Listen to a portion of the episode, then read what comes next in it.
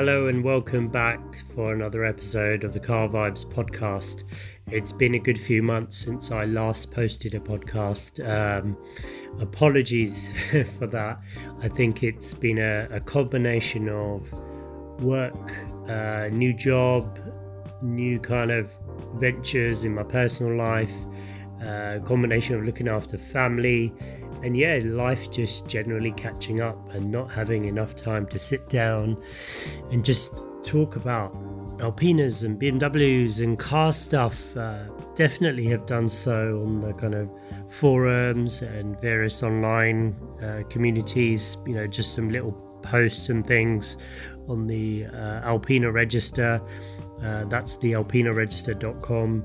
Uh, my preferable source of kind of social media uh, forums, I would say.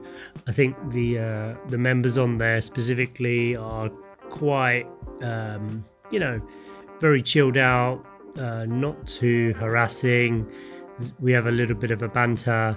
Uh, there's some reoccurring jokes that go on, but based off my previous podcast around Alpina elitism, I think it's the one place which I certainly go to uh, where I don't see much of that. I don't see much of that kind of elitist snobbery that goes on. Um, and I'm not going to kind of finger point and I'm not going to name and shame. Maybe not on this podcast anyway. Uh, but based off my previous discussions, I think uh, you'll know by now that I was, yeah, just pointing out the fact that people get a little bit too hung up about uh, their their kind of uh, car or their kind of branding that they associate themselves with, so the Alpina brand, and and get a little bit snooty about it. Anyway, for this podcast, um, I wanted to talk about a topic which I haven't really, you know, I've advertised it, but I haven't really got into depth about and it's really something which is super geeky and super super kind of nerdy in terms of car ownership. And the car guys out there would totally understand this but if you're a non-car person you really kind of think what the hell is this guy talking about? What the hell does he mean? And he needs to get a life I say that in the, the, the most seriousness that yeah sometimes I wonder the interest that we fall into and the things that we really get kind of turned on by and really really get excited about. So essentially um, sort of preamble over so let's get down to it. Um, the the fact that a few months ago I invested quite a significant amount in having a full overhaul of my uh, Alpina B3S, uh, BMW's uh, suspension completely overhauled, and I spent well, I won't get into the costs, but it's thousands rather than a few hundred quid, and using kind of genuine Alpina shocks, genuine Alpina springs and then going to uh, BMW themselves and saying, Hey, I'm about to change these parts. What else do you think I need?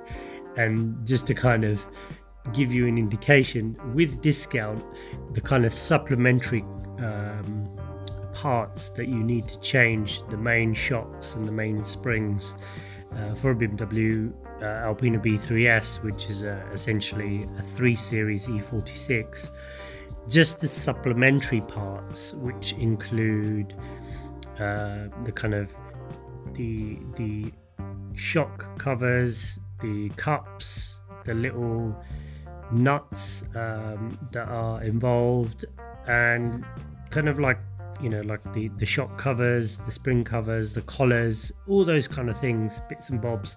You're talking about 300 quid just for the supplementary parts and I will leave it to you guys to go and research how much it costs to actually get the Alpina parts themselves, which are the shock absorbers and the springs themselves.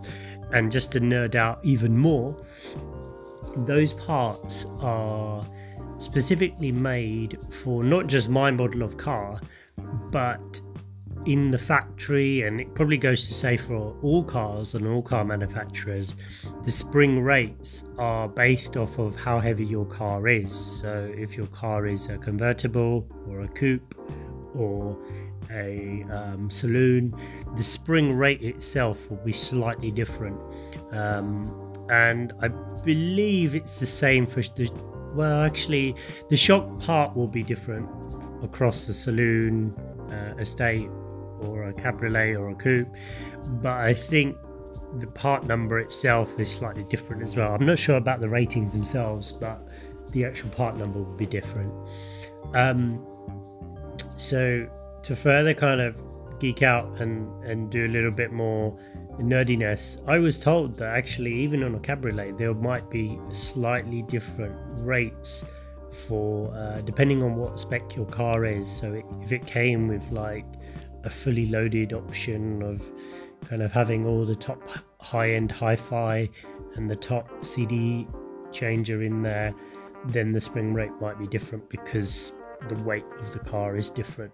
Anyway, I, I would need to check that, and you really, really are getting into quite a lot of specifics there.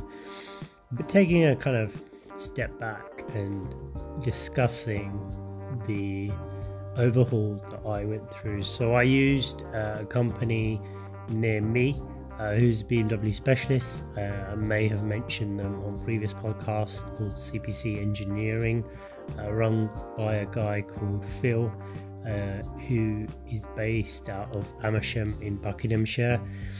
And essentially, the guys in there took my parts that I'd got from Alpina. Um, and and I can get into the kind of sourcing of parts and who I used in the UK, uh, maybe on another podcast, but it can get a little bit controversial uh, because Sytner do have the uh, outright rights to sell the parts only in the UK, but there are a couple of loopholes you can get through anyway.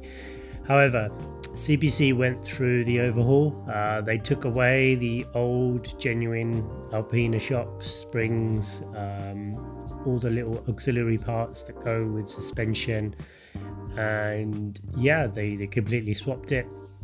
And I must admit, when I got the car initially, I also had to have obviously the ge- geometry reset back uh, to to kind of um, you know reset back because you've obviously removed all the parts you've taken away all the adjustments that were originally set for the geometry and that needed to be done as well.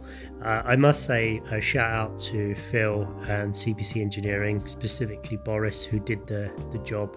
Um, i must say when i did take it back for geometry um, out to wheels in motion down in chesham Buckinghamshire again. And I must say the from the factory settings there was minimal adjustment needed, and my bill was only like I think it was about 60 no actually it was about 90 pounds I think which is minor adjustments for it to be checked and checked against the factory settings.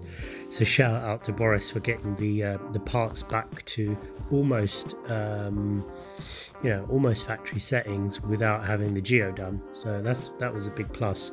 Um, so I got the car back probably uh, sort of December time. I probably ordered the parts in November, thinking back now. And when I started these podcasts, I kind of alluded to the fact that I was having this job done. And I definitely did mention it, I think, in my previous uh, podcast. So, anyway, um, took the car out, drove it for a week or so without the Geo being done. I thought it rode really well.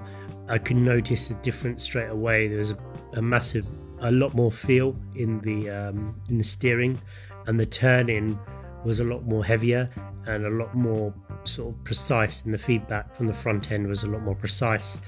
Uh, the ride quality i kind of didn't notice too much a difference. I did i did think it had improved but i didn't notice it too much.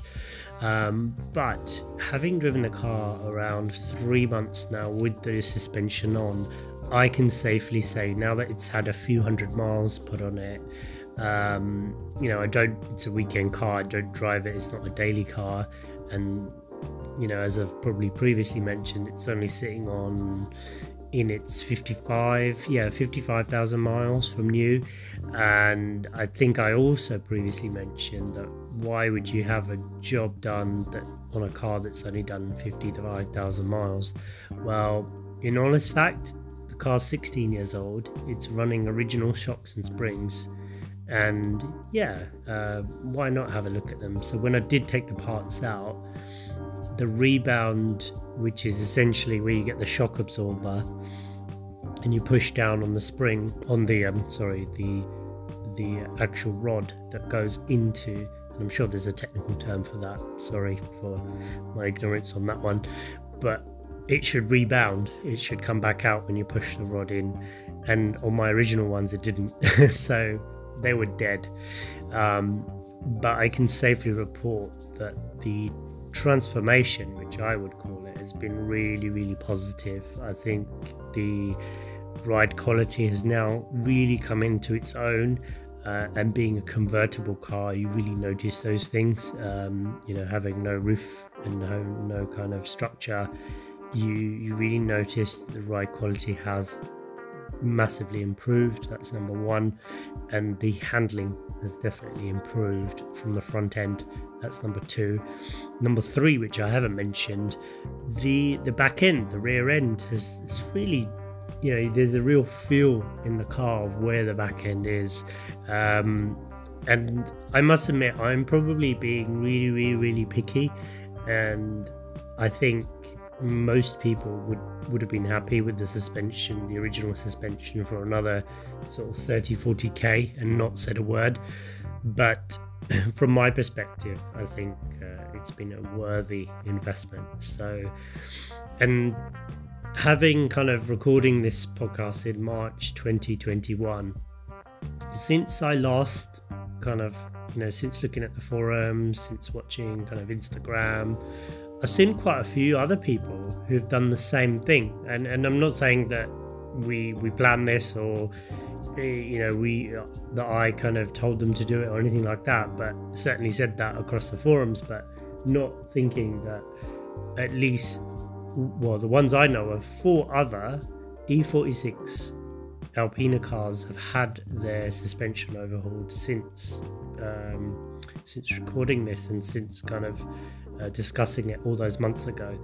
Um, so yeah, really, really positive and really nice to see that people are going back to kind of those genuine parts, whereas a lot of people would have used uh, possibly, you know, after you know aftermarket aftermarket, if I can say that right, brands such as Bilsteins, um, and those are usually like a slightly cheaper option. Uh, but when you think about it, the work is the same, the labor is going to be the same, the auxiliary bits and bobs, the nuts and bolts, and the kind of cups are going to be the same as well. So for a few, call it call it a grand more if, if you really want to. I don't know if it's a grand more or not. I'll have to really check, but it's up to a grand more at least. I think it's good to stay with the Alpina ethos and the whole reason why you use their parts and use their suspension. Because at the end of the day like they designed it to be that way. And the experience that you get is should be uh, in my opinion anyway should be close to the brand experience and what their ethos is um, which essentially is you know gt kind of long cruising fast fast kind of motorway cruising uh, really kind of planted feel, no tram lining, none of that M feel where the, the suspension is really taut and you know genuinely built more for track rather than for road. And that really kind of that GT feel that I think the Alpina brand stands for. Um, you know, sporty enough and made for a lot of people would say like the UK roads, uh, where they're not too harsh, but tight enough for good, you know, good kind of speed and good kind of nice corners. Uh, I think it's really cool. Anyway, uh, thanks for listening to this one. Um, I've been waiting a long time to record this and been thinking about it a lot to kind of share my experience with everyone. Uh, so, yeah, um, hope to see you next time and thanks for listening. Bye for now.